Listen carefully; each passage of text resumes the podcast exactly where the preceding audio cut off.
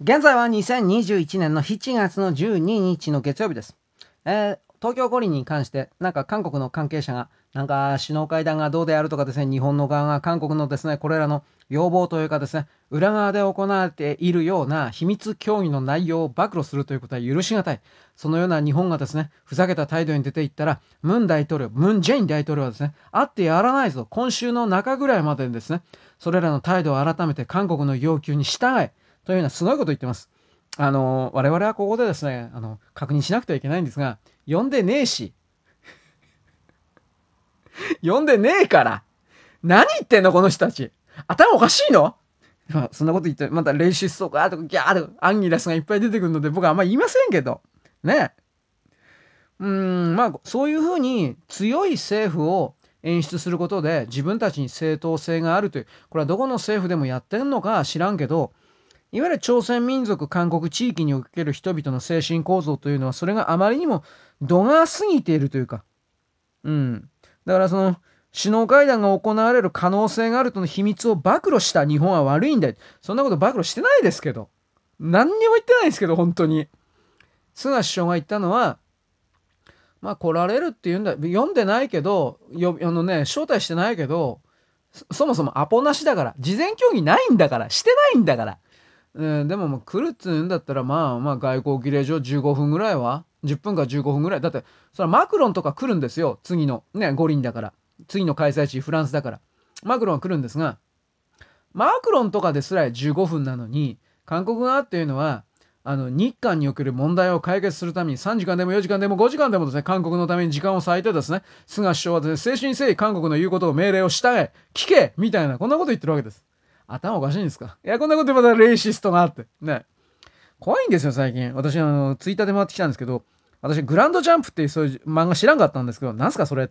まあ、あるんですよ。紙切れの漫画なんでしょうね。私、あの、電子版も漫画読まんから全然わからんのだけど、その、グランドジャンプでよかったと思うけど、そのグランドジャンプで漫画連載している男の方、男の作者さんなんでしょうね。この人が、同じグランドジャンプで、女性の漫画家さんがね、TikTok か Twitter でね、要はお化粧した顔の画像をアップしたんですよ。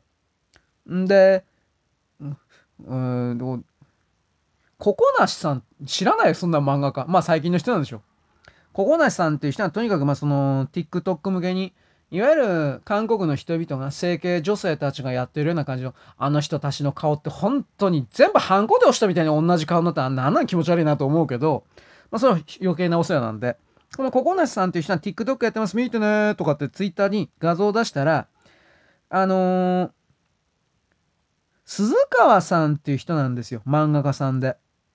鈴川、これ読み方わかんないですね。恵むという字にですね、家康の安です。で、この人が、なんかど、医者漫画というか整形外科の漫画描いてるそうなんですが、ネタバレから言うとこの人在日三世なんですって。自分で書いてるんだから別に差別でも何でもないですが。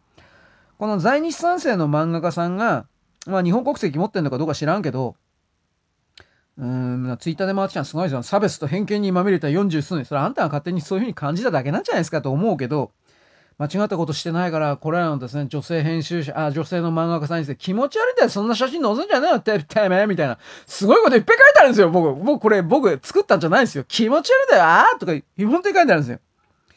殺すだとか、いや、別に漫画さんじゃないんですけど、ねここの殺すに関しては北海道知事殺すとか言って、いやいや、そう、ちょ、ちょ、ちょ、ちょ、ちょ、北海道出身加藤学。誰加藤学？加藤官房長官のことかしら？僕知らないですけど。お前は殺す。娘に命の危険許さない。お前は殺す加藤学ぶ。何これ？この人大丈夫？やばいよ。という風な。でもね、私この人在日三世だから、きっとお咎めなしなんだろうなと。きっとツイッターの中でこういう時にギャースかいうようなパヨクと言われるような左側の極左と言われるような中国人韓国人たちはきっとかばうんだろうな、きっと何も言わないんだろうなというふうに捉えてるんですがねそういうふうな精神構造をこれツイッターで見たもんですから韓国の本国の本国人と言われる人たちがこの人たちこの人一体何か考えてないんじゃないかなというふうな。なんかカエルの足の解剖したカエルの足の筋肉に電気流したらビクッと動くでしょ。なんかそんな感じで人生を消費というか浪費してる人たちなのかな、マジで。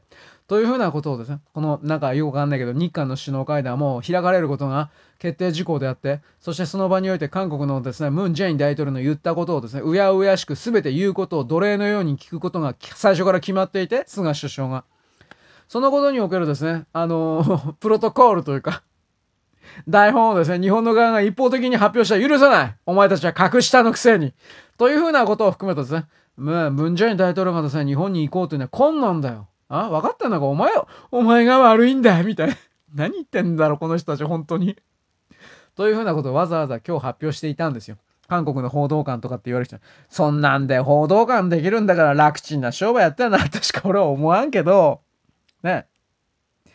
あの、東大の先生がですね、昔、え？あなんでソウルで学位取ってんの？ソウル大学って何？楽ちんなことやったんなという、そういう記事を私読んだことあるんですよ。過去記事で。新聞の、新聞記事のマイクロリーダーかなんかで読んだんですが、ねえ。変われよ、いい加減。その権威の泥の海から出ろ。俺に、俺のやることはそれだけです。もういいやね。いい加減疲れてきた。そんなわけです。よろしく。ごきげんよう。